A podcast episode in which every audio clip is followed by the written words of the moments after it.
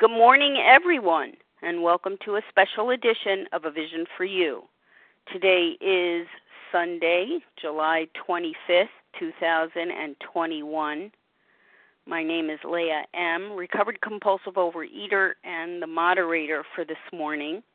The share ID numbers for Friday, July 23rd are the following.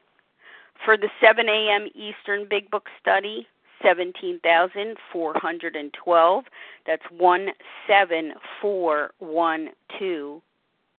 And for the 10 a.m. Eastern Big Book Study, 17,413. That's 17413. This morning, A Vision for You presents From Jealousy and Pride to Gratitude and Humility. The goal the aim and the objective of the program of recovery is a spiritual awakening. A spiritual awakening can be thought of as a new state of consciousness and being, a personality change sufficient to bring about recovery from compulsive overeating. As the result of the 12 steps, we experience an inward rearrangement that actually transforms us. We have a profound alteration in our attitude toward life, toward our fellows, and towards the world around us as a result of our new spiritual condition. We become aware of our defects of character our shortcomings, which block our access to God, our higher power, hence blocking the way to happiness, joy, and freedom. These undesirable parts of ourselves must be removed and replaced with godly character traits. These changes and rearrangements that take place in our lives require a cooperative effort. God provides direction. We contribute the willingness to take the actions required. And then, ideas, emotions, and attitudes, which were once the guiding forces of our lives, are cast to one side, and a completely new set of conceptions, ideas, and attitudes begin to dominate us. We are changed in the way we think. We are changed in the way we feel. And especially, we are changed in the way we behave. The program of recovery, the 12 steps, not only help to stop our compulsive overeating, but help us to live better lives. Joining us today to share her personal story of transformation as a result of these 12 steps is Roz G., a recovered compulsive overeater from California. And it's with gratitude that I welcome Roz G. to the line. Good morning, Roz. Good morning. Oh, wow, what an introduction. Every word that was said is so true. All right, here I go. Hi, I'm Roz. I'm a recovered compulsive overeater from Palmdale, California. I came into Overeaters Anonymous in the first week of January 2002, a New Year's resolution, about 18 years ago. One week before, I was at my mother's house for Christmas, our usually our usual family gathering. 60 pounds overweight and overly sensitive, very resentful and jealous of my sisters. During the gift exchange, my mother gave the sisters sweaters she gave them colorful sweaters and me a black one. What that meant to me was, Roz, you're fat. Your sisters are thin and beautiful, and you're fat and ugly. So you got a black sweater because black fabric is thinning. No gratitude, no thank you, just my resentful thoughts. Of course, that was my self righteous anger back then. I was the middle, and I am the middle child with all of the hang ups that accompanies order of birth, feeling resentful and sorry for myself. All I thought about that day, and most days, was how much I weigh, how I look, and what was there to eat. No gratitude for the real meaning of Christmas and family. After gift exchange, we got on the topic of weight, and my younger sister promptly said, It looks as if you could stand to, use, to lose a few pounds. And on Christmas Day, I cussed her out, ate more cookies, and I don't remember the rest of the day. The next day, I got up very early in the morning and drove to the local health food store to buy my flax oil and wheat germ cocktail to flush out the crap I had ate before. I drank that crap a lot. Later, I learned that was called laxative abuse.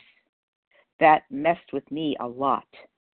I was so down, hurt, and out of ideas.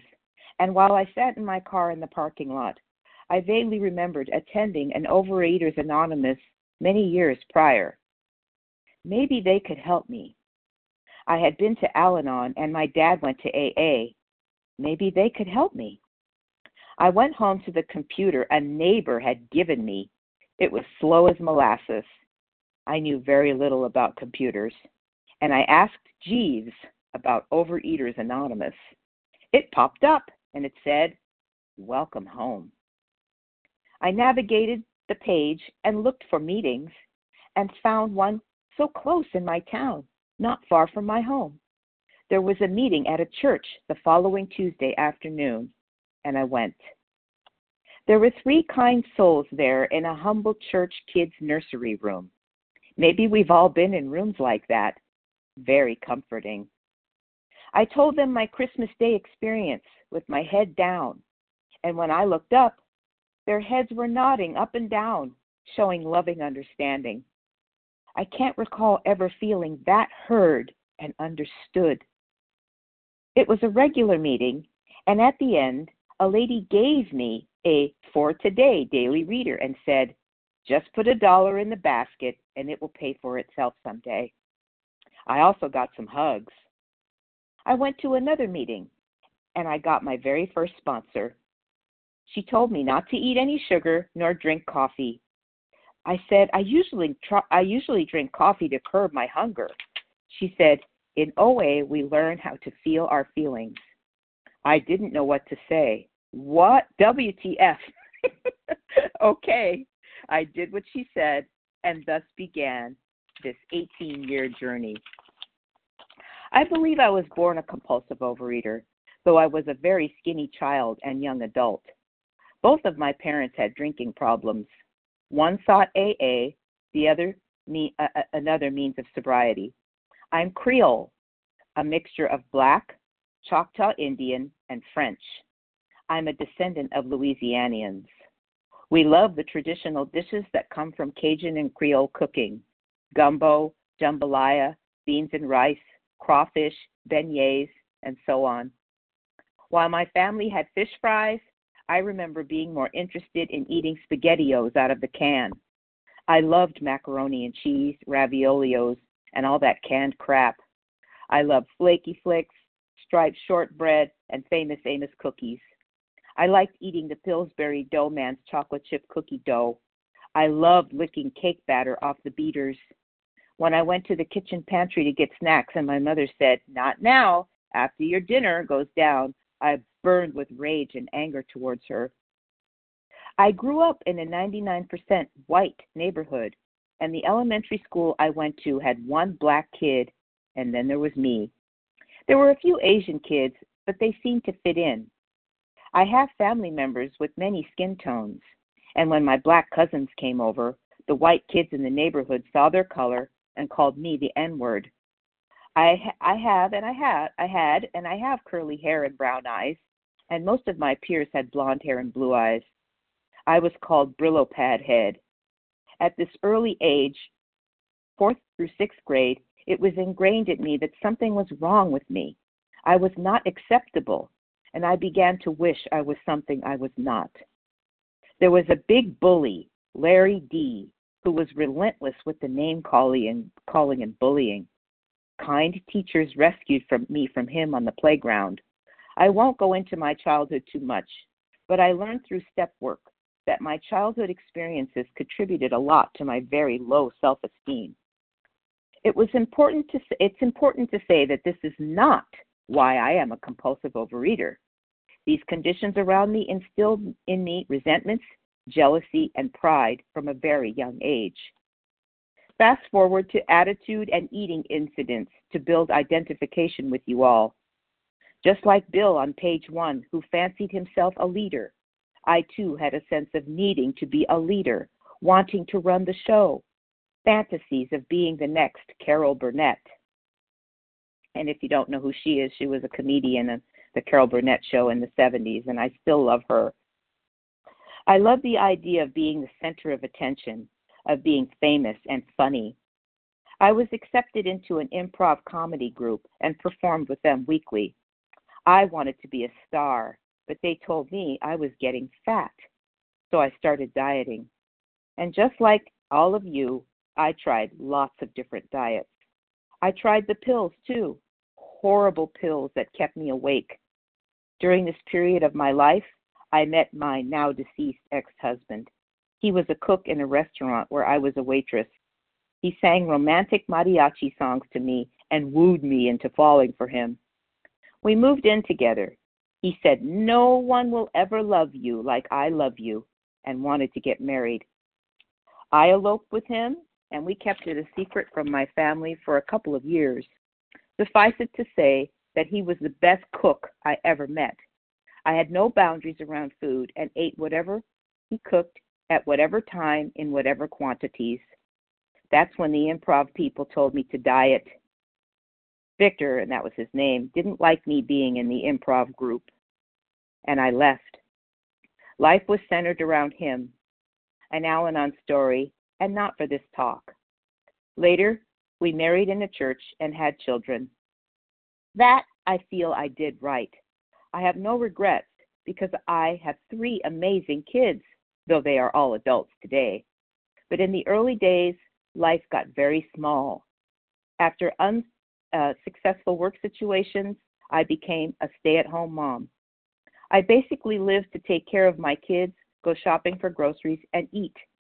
I was addicted to soap operas and watched the skinny actresses while shoving Kraft macaroni and cheese in my mouth and fantasizing about them being thin like them someday.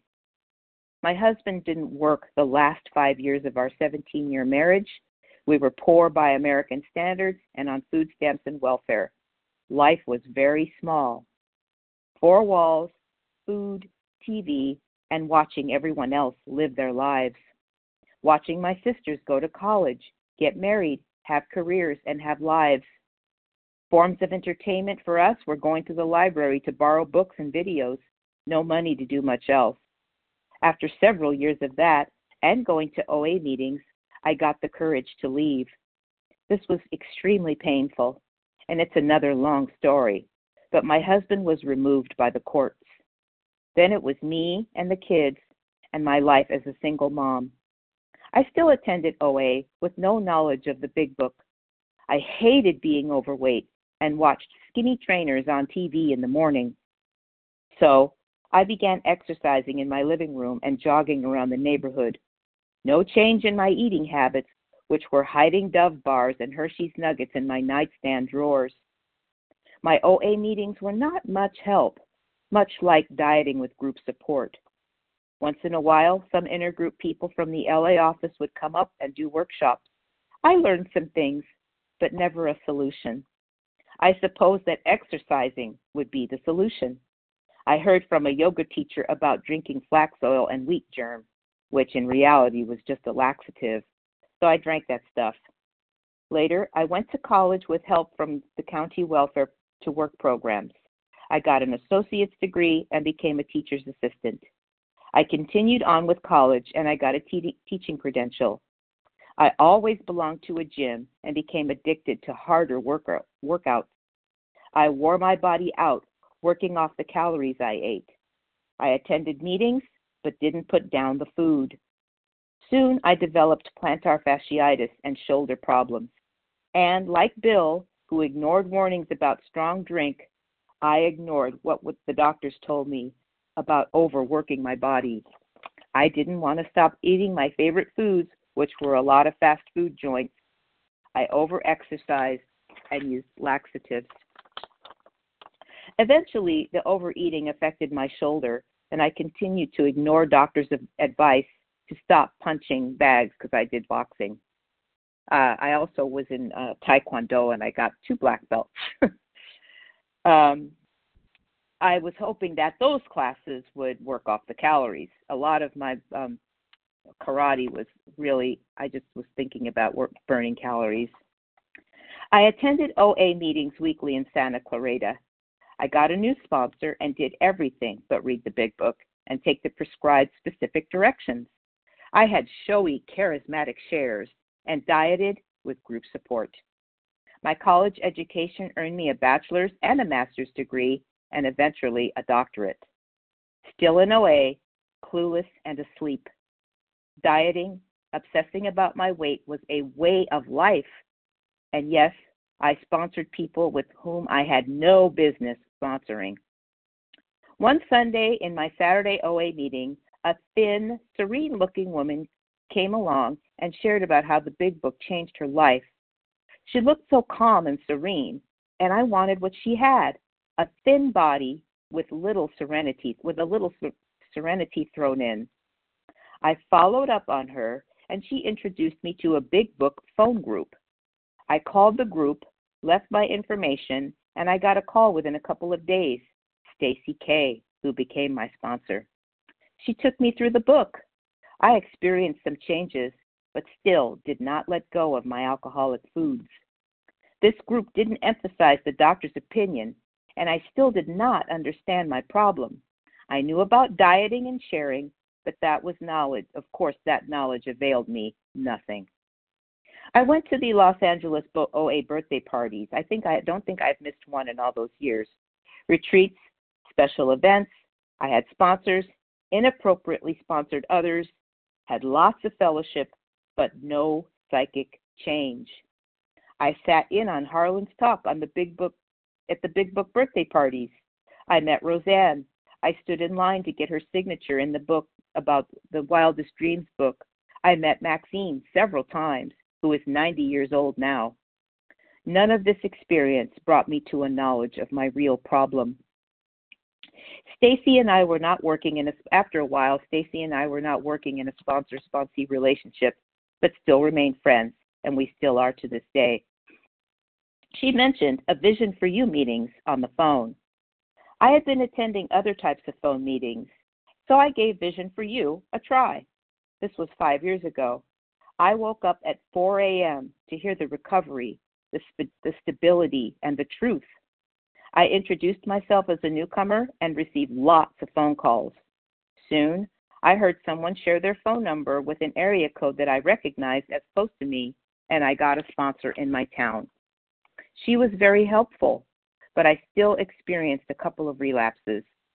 Finally, I conceded to my innermost self that I was and am a real compulsive eater. I learned that I have an allergy to certain foods, coupled with the obsession of the mind. I listened to a lot of special editions, like Ruth's on Entire Abstinence, Harlan on Everything, Kim G., Russ M., Leon B., and my brother Charles H. We all have this thing in common. My last binge was two years ago. I was seeing a therapist as a result of honest step work and suggested by a big book teacher with whom I greatly respect. I left the therapist's office in downtown Pasadena where there is a Blaze pizza joint. They have cauliflower crust. Hmm, that's not white flour. I can do that. Just a slice. Well, one slice turned into more and eventually whole pizzas while driving on my way home from therapy. Was that abstinence? No. I got honest about it, heard a woman with whom I admired put out her name for a sponsorship, and I called her. I'm going to get a drink of water. Hang on. Thank you.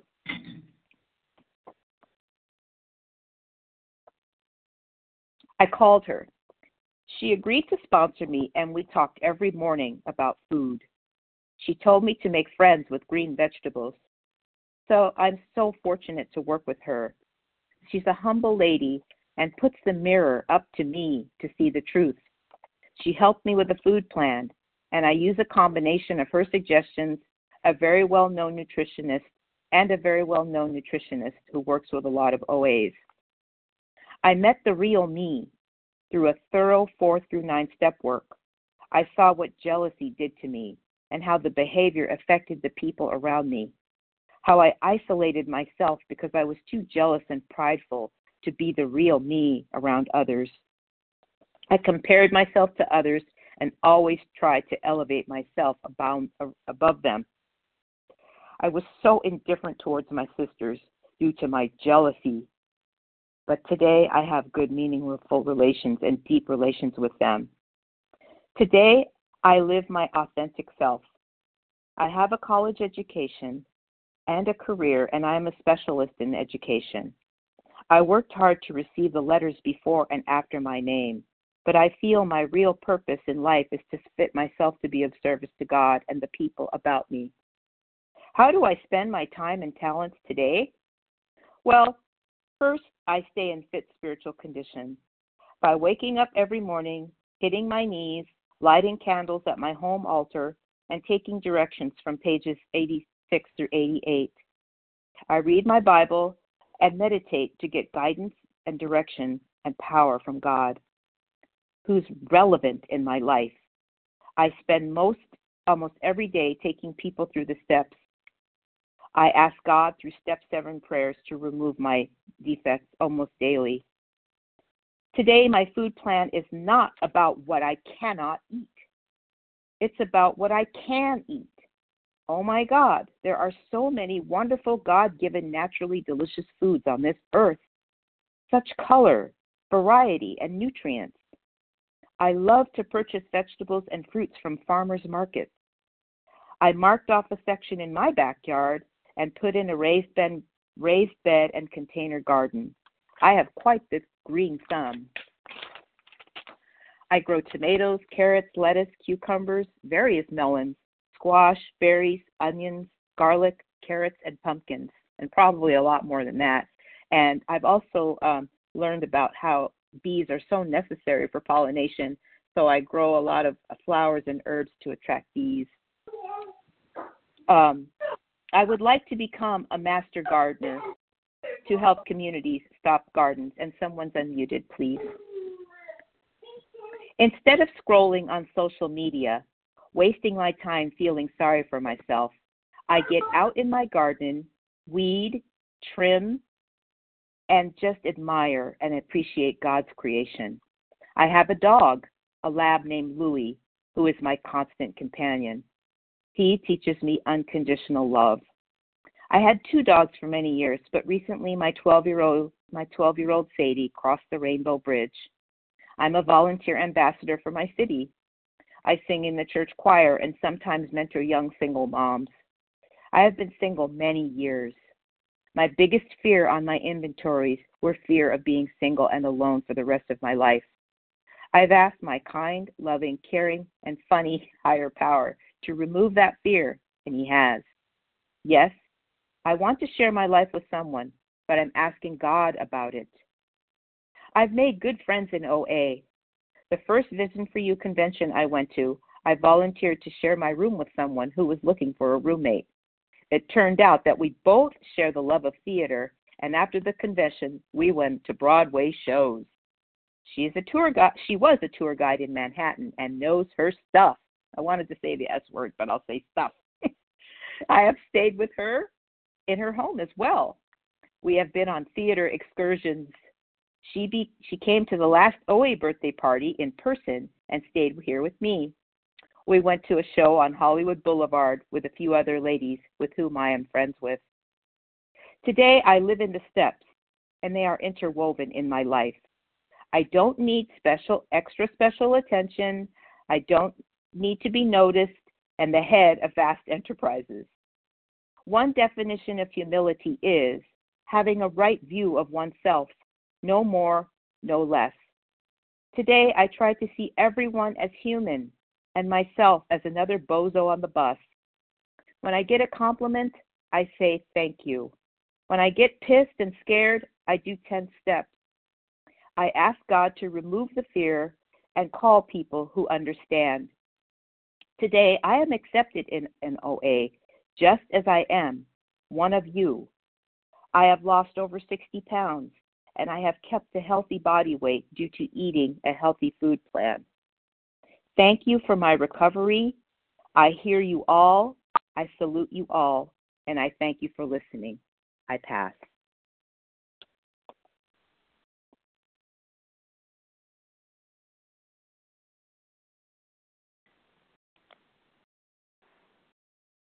Thank you so much, Roz, for sharing your story this morning. Such an inspiring story of transformation as a result of the 12 steps. Thank you so very much for a beautiful presentation. The share ID for today, 17,421. That's 17421. Roz's contact information will be given at the conclusion of this recording, so please stay tuned for that. We will now transition to a question and answer segment. You can pose a question to Roz by pressing star one to unmute. I need your name, including the first letter of your last name.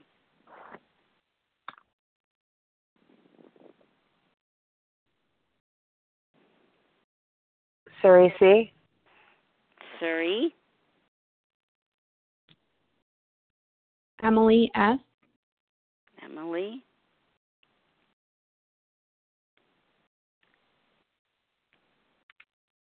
Uh, Katie C. And Katie C.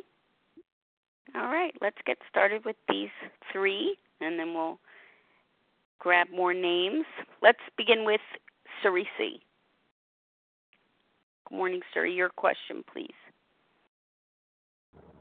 Hi. So you spoke about power um, and sort of tapping into that power. Um, how do you um, like if you're with your awareness of power with regards to food and the effect that the power that the food had on you um, and in the relationship to other parts of how do you interplay with power if you're and and you know let your higher power sort of takes the place of the food the power the food was giving you um, in a positive way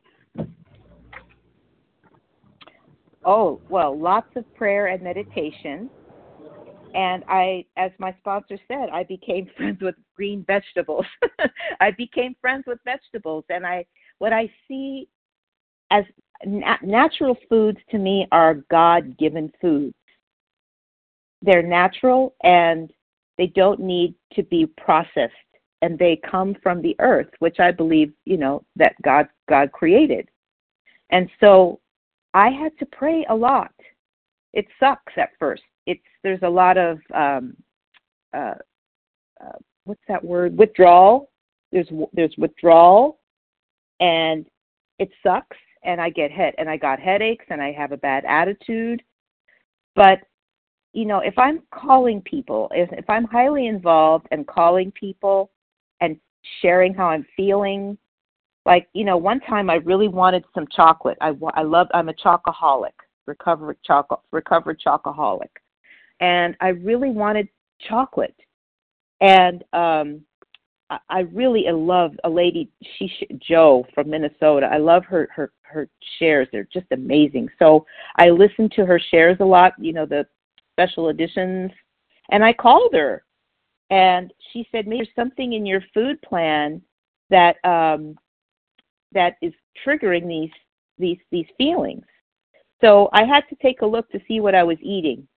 And she said, you know, just continue to pray and continue to make those phone calls and continue to ask God to remove.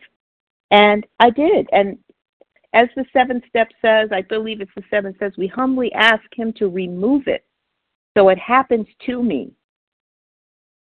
If I if I'm in alignment with God, if I'm in alignment with God and I'm working with God, God removes it. It, it. it takes action, as we hear a lot. I hope that answers your question. Yes, thank you. Thank you, Suri C. And Emily S., please. Hi, everyone. Good morning. This is Emily S. in Florida. Thank you so much, Roz, for your beautiful presentation and share. Um, my question is if you could please share a little bit about your step two experience and also what your relationship with exercise looks like as a recovered woman. Thank you so much. Yes, thank you so much for answer for, for asking that question. Um, okay, so first is my step two, and then exercise. Okay, um, my sponsor asked me in step three. Well, she asked me a few questions. First, in step two, was you know what do you believe about God, not what you have been taught, and what do you need from God. And so, although I've been, you know, a you know a, a, a religious person and I've attended church for many years, um, I didn't have a relationship with God that was sufficient to remove compulsive overeating from me. And so I had to make a list of attributes that I needed from God. And, you know, I thought that would be sacrilegious and I thought that, you know, God was going to punish me for that, but that did not happen. So for me today is God is loving and kind and God is curious about me. God is ever present. God is a demonstrator of love and God has a sense of humor. And I'm asking God to, to be a matchmaker and to a light shiner. So what I did was I sat and I meditated on all of those attributes, and I still do, and trying to align my life, my actions, and my personality and my thoughts with those attributes. And eventually, they they become a part of my psyche. They become a part of who I am, and they become a part of my behavior. And I, I'm not saying that I'm God, no way. But what I mean is like those attributes, they're they're they're shared back and forth between God and myself.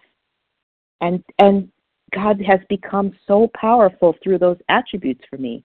I needed God to be those things for me. And they work. But it takes action of prayer and then meditation as well, because the 11th step says we thought through prayer and meditation to improve our conscious contact with God. So I, I have to do that, and I do that twice a day, if not more. So today, exercise for me is I, I'm a regular yoga practicer, and I practice yoga a few times a week. Um, it's gentle, and it's loving and kind, and there's always a meditation through the Savasana pose at the end. I love that. I walk my dog every day. I take him to the park and I have a one of those new bikes. I, I won't say the name, but I have a bike uh, in my garage, and they're about half hour workouts, and I and I do my cardio through that. And uh, I used to belong to gyms, and I don't today anymore. And also, the bike that I have enables me to attend, you know, meetings. So I don't center my life around workout times anymore. I I, I make up my own, except for uh, the yoga center, but they have a lot of times, and it's only one workout a day, not hours and you know two or three hours of different workouts which i used to do. And that's what it looks like for me. And i forgot to mention in my talk that i've had two surgeries due to my you know over abusing my body. One was on my my heel because of the plantar fasciitis the other on my shoulder. And of course i ignored the doctors and kept working out. But through this psychic change and the humility of not and you know just eating regular foods i don't need to have to work off the calories anymore I hope, thank you. I hope that answered your question. Thank you, Emily S., for your question. Now we have a question from Katie C. Uh, good morning. Uh, thank you so much for uh, what you're saying. Um, my question would be uh, the first thing that I would have to do would be roll it over to the creator. And then I was wondering about, you know, with stretches. I I have a bad knee, and you're talking about, certain, you know, like yoga and stuff that are like a low impact thing. I was wondering if I uh, if the stretches would would be like a better exercise than doing you know, like a stair stepper machine and stuff like that? I would recommend you talk to your doctor about what you need for your body. Mhm. Okay. But for me, I had to do much gentler. I also love swimming, but I don't have a pool. So when I get a chance, I get in the pool Okay. at the Y or at my daughter's uh, place. She has a pool where she lives. Um, but like like I said, Mhm. I would recommend you ask your doctor. Okay. Thank you, Thank Katie you. C, for the question, and welcome to you. Okay, who else has a question for Roz? Star one to unmute.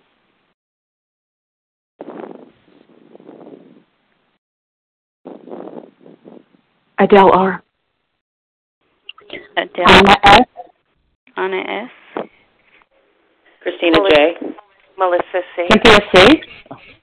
Christina J, Melissa C, Kathy K. Heather O. Kim T. Kim T. Okay. That's a good lineup. We have Adele R, Anna S, Christina J, Melissa C, Cynthia C, Kathy K, and Heather O, and Kim T. Everybody please mute except for Adele R. Your question, please. Hi, good morning. Thank you so much for your share. I was wondering if you could expand a little on you mentioned about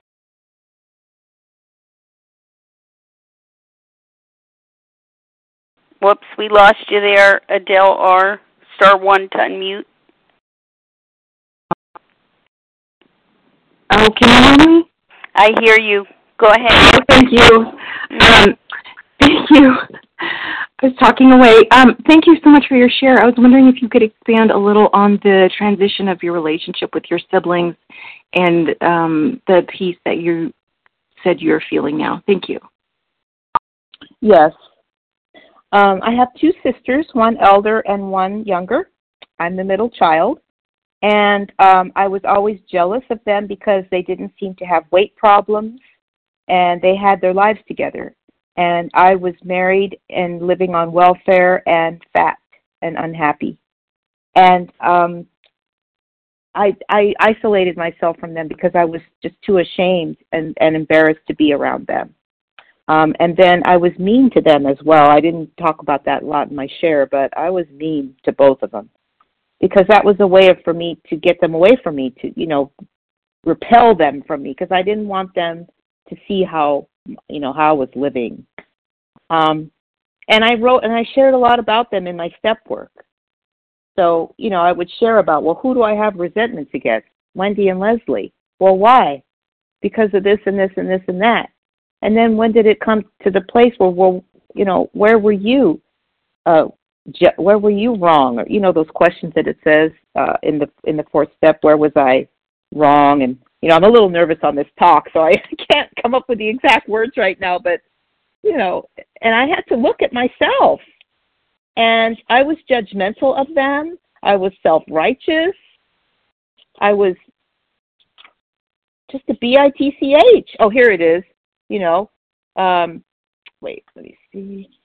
I'm looking in the book to ask those questions. Um, where was I selfish, dishonest, inconsiderate? Whom did I hurt? Did I unjustly allow je- jealousy, suspicion, bitterness? Where were we at fault? What should I have done instead?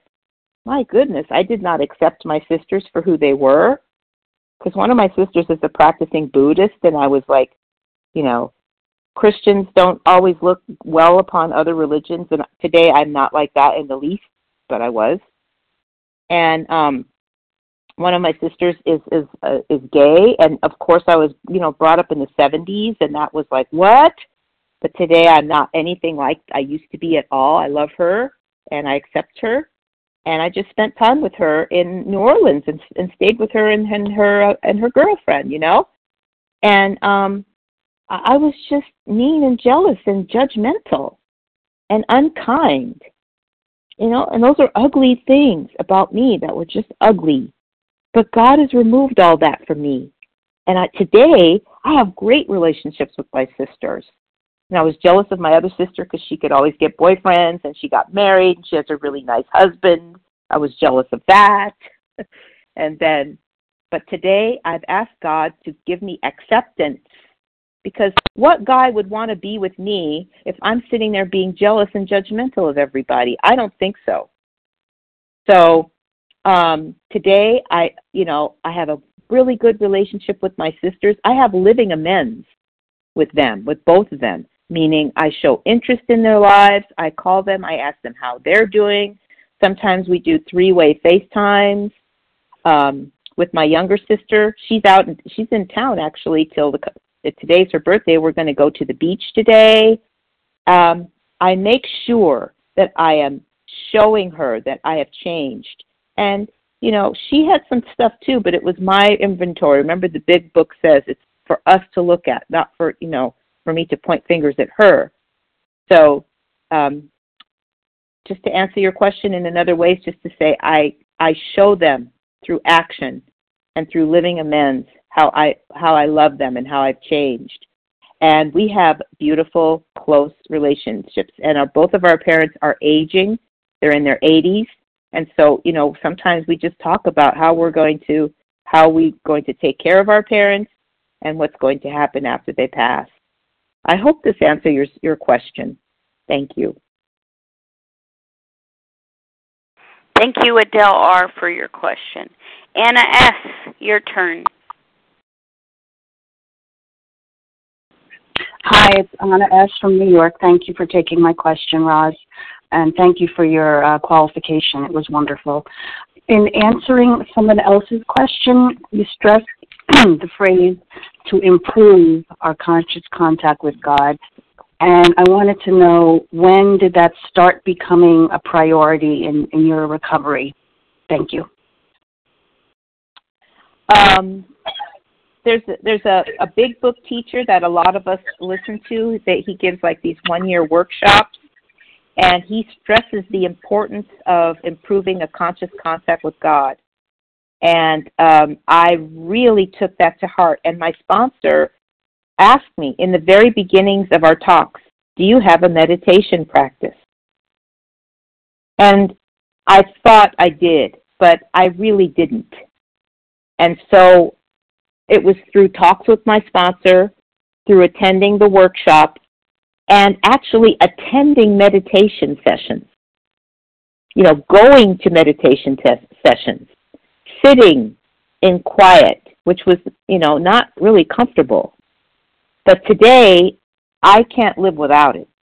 Um, it's an it's an extremely important part of my life. There's almost not a day that goes by that I don't pray and meditate. But as I'm human, I'm not perfect, and if it doesn't happen, I try to make it happen later on in the day. But I'd have to say, is when my sponsor asked me, this was my, you know, because I have two years of abstinence now. I've been in the OA for many years. But she asked me, Do you have a meditation practice? And when you sit with that still, quiet voice and have an understanding of who God is in your life, it really comes through, through quiet. So I'd have to say that was when, when she asked me point blank, Do you have a meditation practice? And then the other person said, Well, God wasn't relevant in my life. I mean, I tried to pretend like He was, but He wasn't. And I did the same thing. So actually taking action on sitting in quiet has been uh, of vital importance to my life. Thank you. Thank you, Anna S., for your question. Christina J., your turn. Good morning, Maya. Good morning, Roz. Um, thank you for your wonderful share. Um, I have a question about the relapse cycle. And when you got to your what would have been your last relapse, did you have that step one experiential moment around that? And can you kind of go into what that looked like, how it felt, and what you did uh, during that time where that really brought you out of that last potential relapse and finally admitting that you could not do this again? And then the second question is um, I think you mentioned, I'm not quite sure that your mom had compulsive overeating, and if she did, did she ever recover, and did did you have an amends to her as well around that, since she kind of treated you a little weird when you were younger? Okay, thank you. Okay. Um, well, no, my mom always never treated me weird when I was younger. So just to say, no, that never happened. Uh, my parents were both drinkers. My dad was um, down to drinking Listerine. Um, that's the kind of drinker he was. Uh, my mother was a, a daily drinker, um, but my mom uh, stopped drinking with the church. My dad went to AA. Um, so uh, my mother smoked a lot to try to um, curb her appetite. Uh, these are like you know 1970s style parenting and and life. Um, and then with my last relapse, well, I was sitting in the car, it, you know, in my car eating a whole cauliflower BS crust pizza. That doesn't look like abstinence to me. And no, I didn't have a light bulb. I cannot do this anymore. I had heard it over and over and over again. I just didn't want to practice it. I wanted to continue eating what I wanted to eat. And that was really, I was resentful towards that because I wanted to be different. I wanted to come to the meetings. I wanted the fellowship, but I wanted to sneak my food on the side. But that doesn't work. It bites you in the butt. And it's dishonest. And I can't live like that anymore. So I stopped doing that. Um, and there was no light bulb moment. It just it just happened over time. Um, but the pizza showed me I can't do this anymore. And I also had problems with uh, chocolate too. And I haven't had I haven't had chocolate in over three years but it was the pizza that did it. Thank you, Christine. I love you. Thank you, Christina J. Melissa C. You're up. Hey, good morning. It's Melissa C. Recovered in New York. Um, thank you so much. I really, um, I got a lot out of what you were sharing, and I was, I was kind of laughing when you were talking about making friends with vegetables because um, I, I like I I so it's related to my question. So I feel very like I love I love vegetables. I love the rainbow, like all of it. It's they're beautiful and I and I'm wondering like I fed my children when they were younger the worst possible food because because of this disease. I just you know, a lot of fast food, a lot of convenience food. Um and and now I'm living where like I celebrate vegetables and I tell everyone how beautiful they are and I'm wondering what was your experience with that and and how have you um I don't want to shove it down anyone's throat. You know, I want to be the best possible example and I'm just wondering what your experience was around you and your and your children where food is concerned. Thanks. Thank you. Yes, me too, Melissa. Uh a lot of Jack in the Box, a lot of McDonald's, a lot of In and Out. That's what we did. You know, I did. I, I took them to those places and hometown buffet too. And um, uh, so, unfortunately, you know, since I've been recovered for two years and my children are in their twenties, um, they they they they were deprived of a lot of of nutritious foods um, when when we were growing up. Also, being on welfare and being poor, um, you know, there's a lot of food. There's a lot of nutrition nutritious poor people in the United States, and I was one of them. And um, today with the vegetables, okay, so my my sponsor said, to, you know, I hated the thought of steamed broccoli. I I just was like, I, I hated that because steamed broccoli sucks. Who wants to eat that? So she said, Why have you considered trying stir fry vegetables? And so I really hadn't. And so I would put a, teaspoon, a tablespoon of oil, and I bought all kinds of different oils like sesame oil, sesame oil with chili in it. It's so good. And that would count as my morning fat. And I would cut up like spinach and kale and um, celery and mushrooms, I mean, a, just a variety of vegetables, and stir fry them, and they are delicious. And then I'd say, Well, what do you mean vegetables for breakfast? And she said, Well, why don't you make yourself a vegetable omelet?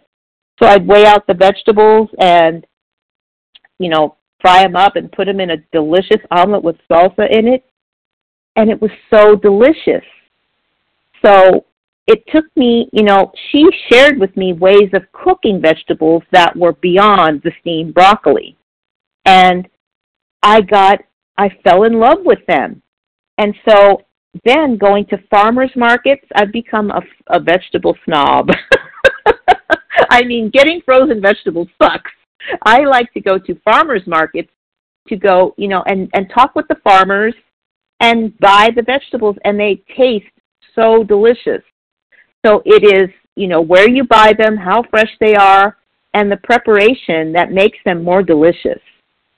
So um, doing that, like actually doing that, uh, there's one farmer's market that I visit in Oxnard near the beach, and my kids love that. So they watch me buying the vegetables, cooking them, and eating them. And one of my daughters does the same thing that I do. Uh, she's in AA, thank God for that.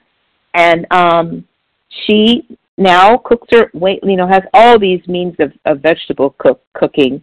I have another daughter that is one of us and is still in her disease, and so it's um, difficult. But you know, what can I do? I just I just live what live the example instead of talk the example. But my kids do have resentments of me not having any sugar in the house because I've been in OA this whole time. I just didn't practice.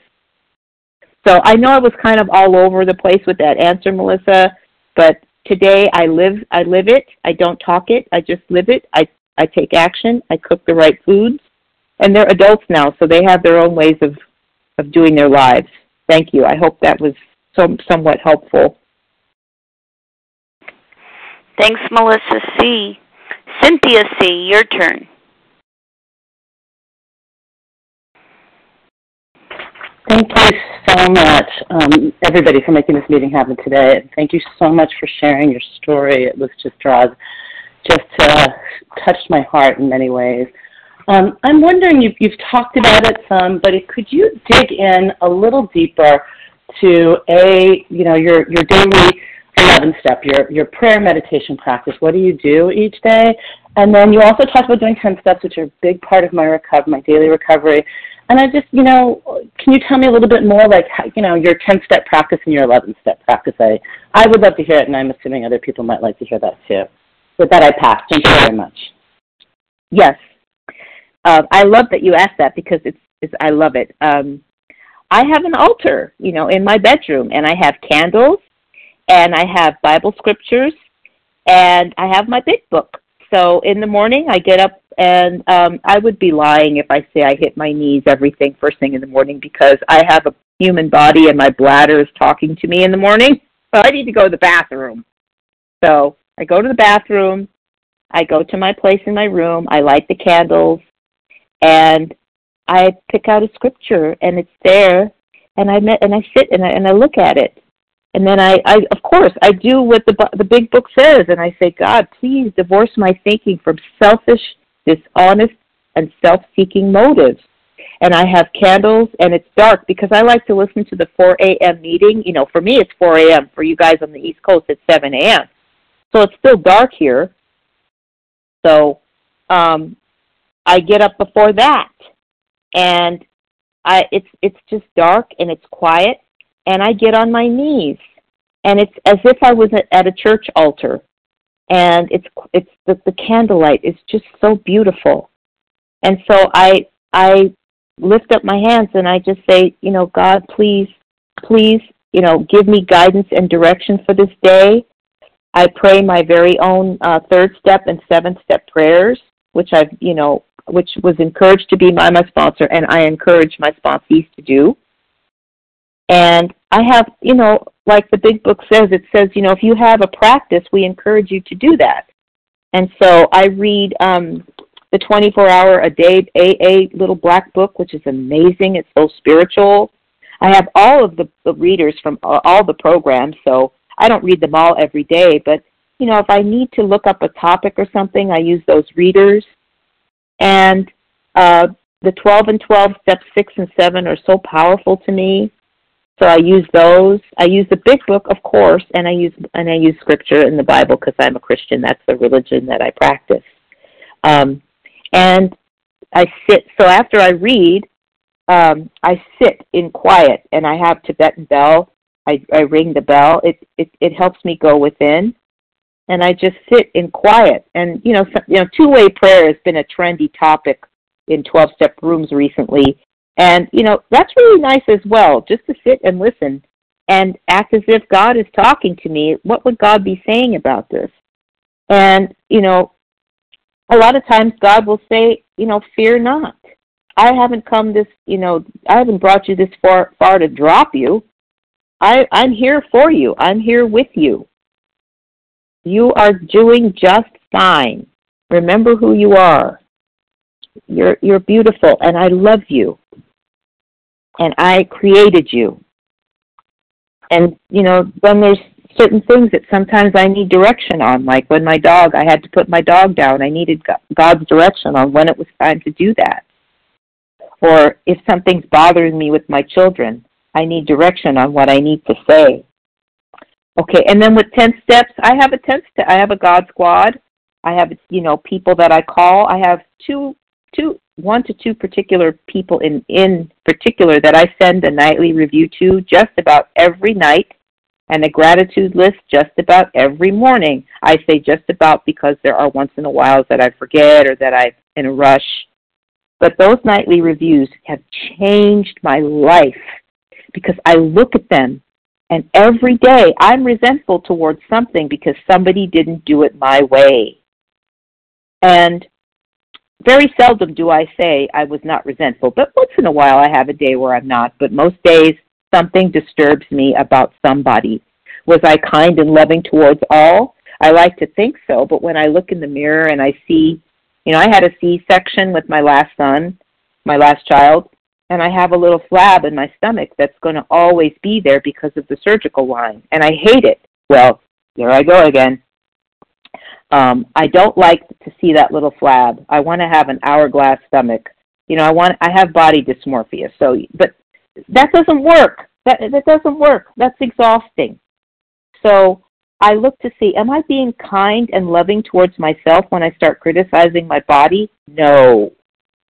So I've learned through those through those nightly reviews and through um, my tenth step when I call people that wait a minute, where am I at fault here?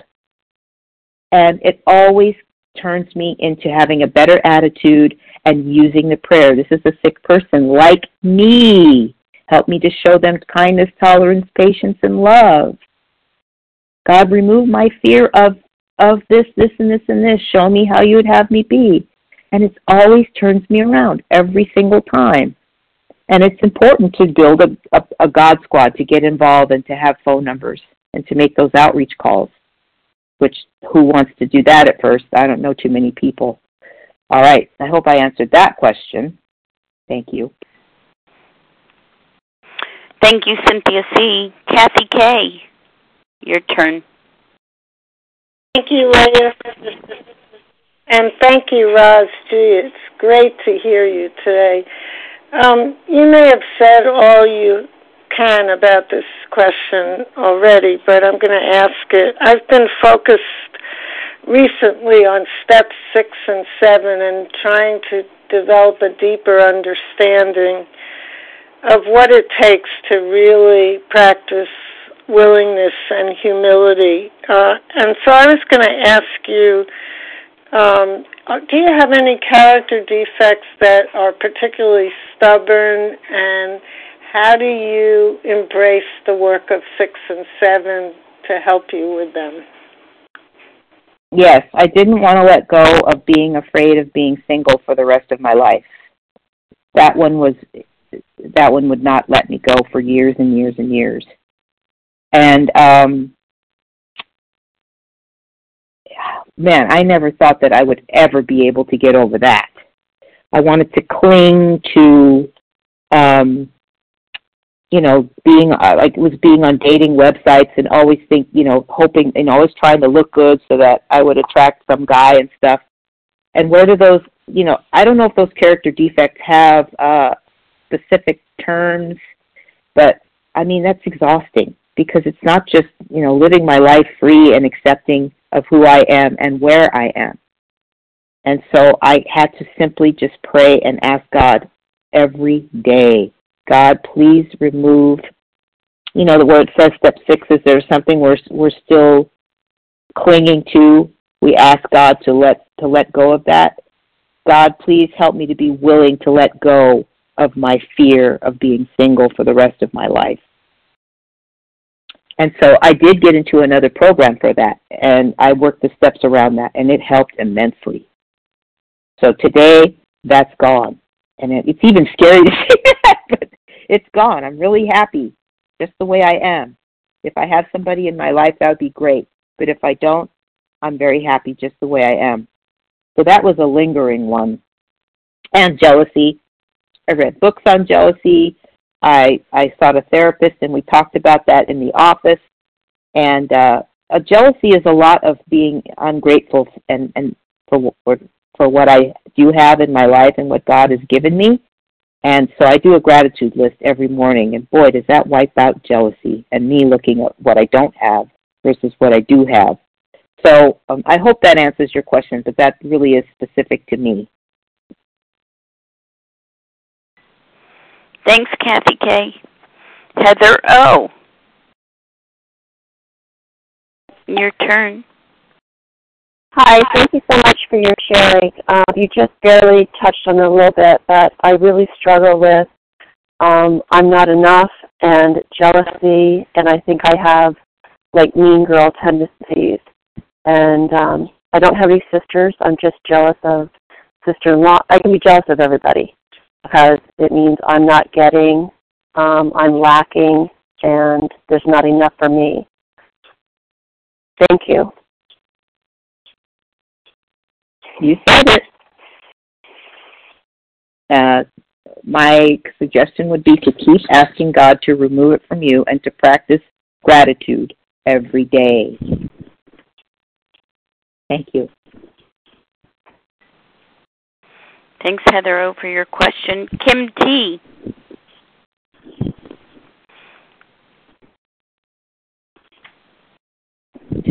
Good morning, this is Kim T. Um, Roz, thanks so much for your share. Leah, as always, thanks for your service. Um, my questions have really been answered, but if you can say anything else about these.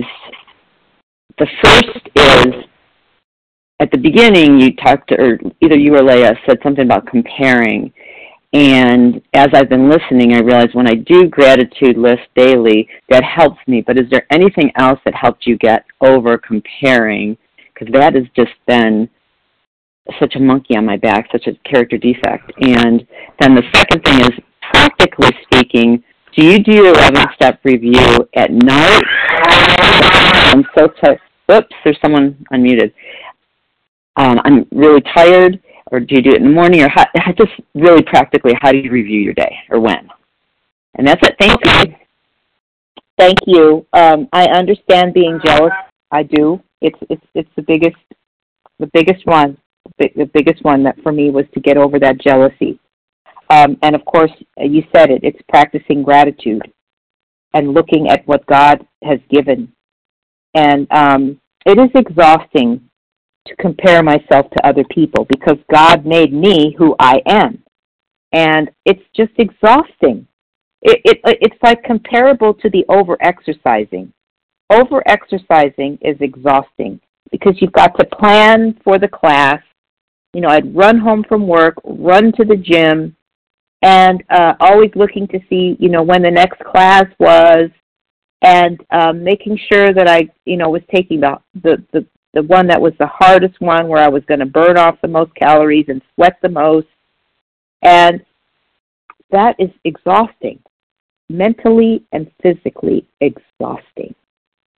And then when I'm comparing myself to other people, I'm trying to be something that I'm not. And that is exhausting. There's a freedom to acceptance. You know, it's like I guess next week's talk is something about the acceptance is the answer. Oh my God. Just simple acceptance of who I am and what I have. And yes, I want to I want to um I want to look good. I think we all do. So I you know, I may I'll buy makeup or I'll I'll try to look nice with fashion and stuff like that. But I don't, you know, I'm not as beautiful as you know. There, uh, there's a couple of particular ladies on on this on on our meet in our meetings. They're they're beautiful. I'm not like them, but I have my own beauty. And boy, did I have hang-ups about that growing up because I'm a Creole girl and I grew up around, you know, Caucasian ladies, uh, girls who had blonde hair and straight long, straight long blonde hair and blue eyes, you know, and I had curly hair and brown eyes, and that started this horrible comparison thing of I'm not like you, but kids are cruel, and they still are, and it, I just had to learn that God made me the way I am, and I have to accept it. But that doesn't come easily. That comes through sitting with God in meditation daily. So this talk is, you know, I could say what I'm saying, but the, the, the, the proof is when you sit down and do it. Like Carlin says, this is not a program for people who want it. This is not a program for people who need it. This is a program for people who do it. It's so simple but not easy. So I, I'm hoping that I answered your question, but it is a question of action. Thank you. Thank you, Kim T. Okay, we still have some time for a few more questions. Anything else on your mind? Star one to unmute. I need your name, including the first letter of your last name. Bethany B. Bethany. L. Was that Julie? Nancy L. Terry K. Terry K.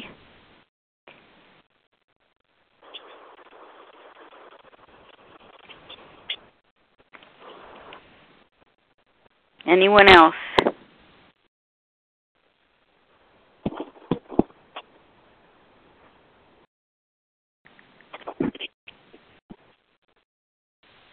I still don't catch the name after Bethany. Jody E. Okay, Jody E. Thank you, Jody. Okay, let's go with these. Bethany, beginning with Bethany B, please.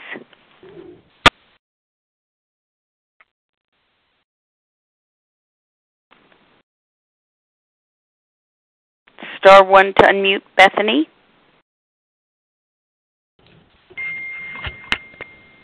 Sorry about that. I was just.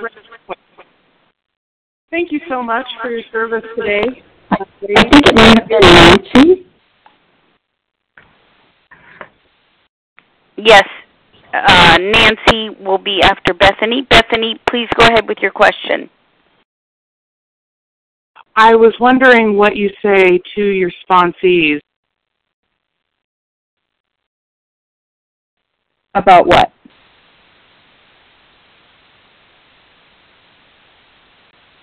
I'm sorry, Bethany, but I think we lost you.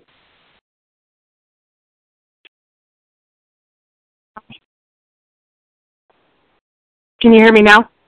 Yes, Yes. go ahead. Mhm. Okay. I'm wondering how you what you tell your sponsees about finding a higher power who are not of your faith. How do you help them find a power of their own understanding? Uh, uh, I answered uh, that a little earlier, but hopefully it's the same as I asked them to ask themselves, what do you believe about God and what do you need God to be for you? And not to answer that question right away, but to sit for a few hours with it. And if they don't believe in God, then what do you what do you what do you believe about a higher power? And what do you believe that higher power needs to be for you? But don't just sit there and answer it. Go sit quietly in meditation and do it. And every time, and I've worked with a lot of people, of some of other faiths, they all have answers. So it comes. That's what I do. Thank you.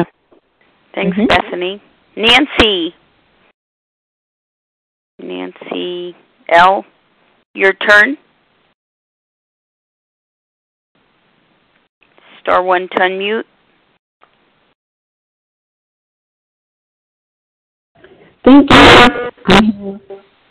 Thanks, Roz. You're on. Are you on a speakerphone? No. Am I still echoing now? No, now you're not. Oh, okay. Thank you so much. Yes, I was just wondering if I think I heard you say something about measuring vegetables. Do you weigh and measure all of your food? And that's my question. Thanks so much.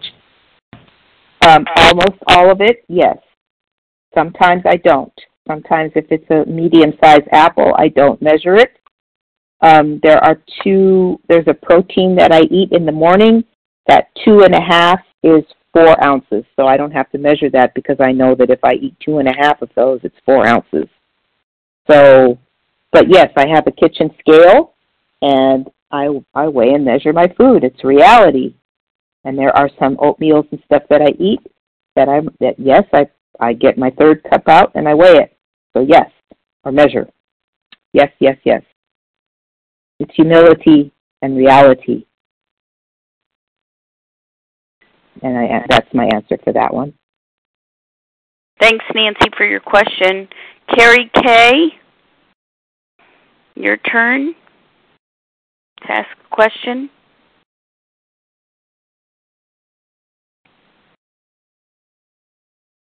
Star one to unmute. Carrie or Terry.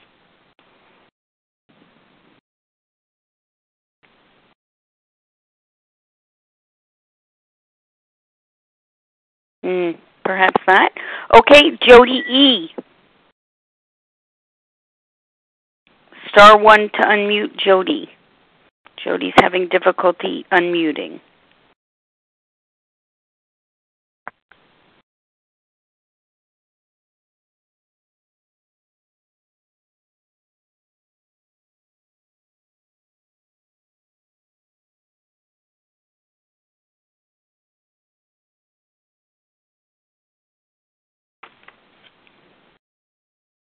Terry K, are you able to unmute? Star one to unmute.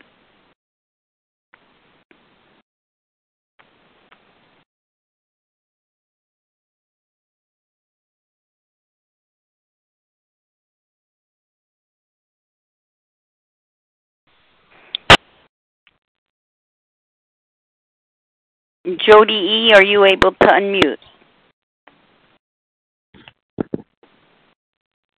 This is Terry K. Can I be heard? I had to. Yes, yes, very good. Thanks for your perseverance. Go ahead with your question. Excellent. Thank you. I wasn't able to unmute before. Um, thank you for your service, and thank you, Roz, for your talk. I um, I don't want to be redundant. I know that Roz has talked about the faith question with sponsees. Um, I share your faith, um, and personally, when sponsoring, wonder how do you suggest I overcome my You got cut off. How do you suggest you overcome your what?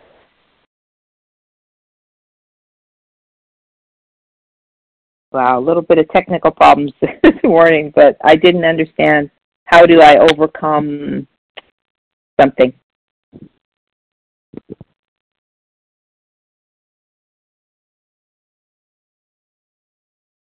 I'm so sorry, but I couldn't get that question because she got cut off. Sorry. Uh, yes, I don't know. Some kind of technical challenge going on here. Um, Terry, you want to try again to star one to unmute or dial back in? Jody, how about you? Are you able to unmute at this point? Yes. Thank you. All right. The name of the game. You go ahead. Yeah. Mm-hmm.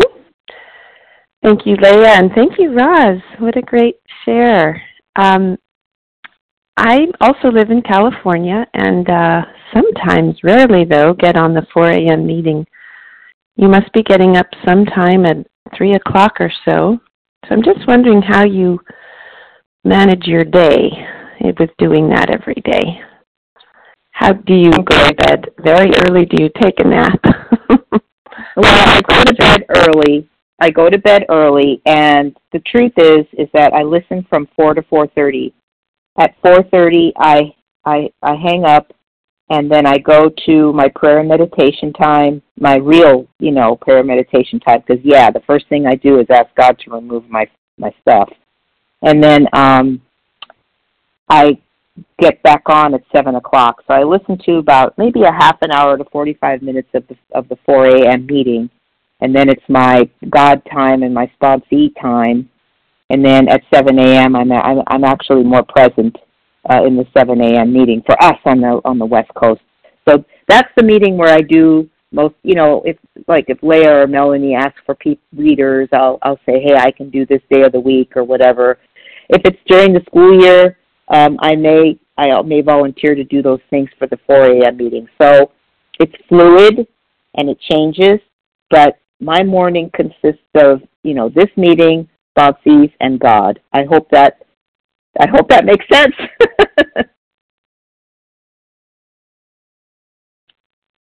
hope that helps. Thank you, Jody, for the question.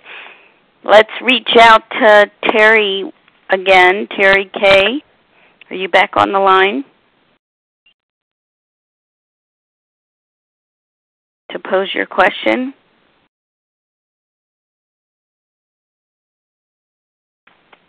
All right, perhaps not. It might remain a mystery. but your transformation is not a mystery, uh, Roz. Thank you so much for your beautiful share this morning, so rich and profound and uh, just a beautiful example of what's possible through the implementation of these 12 steps and continued spiritual work. Very obvious in your share. So thank you very much. Share ID for today 17,421. That's 17421 for today's presentation. Thank you to all who posed questions this morning. And now we will close from page 164, a chapter entitled A Vision for You. Our book is meant to be suggestive only. We realize we know only a little. God will constantly disclose more to you and to us. Ask Him in your morning meditation what you can do each day for the man who is still sick. The answers will come if your own house is in order. But obviously, you cannot transmit something you haven't got. See to it that your relationship with Him is right, and great events will come to pass for you and countless others. This is the great fact for us.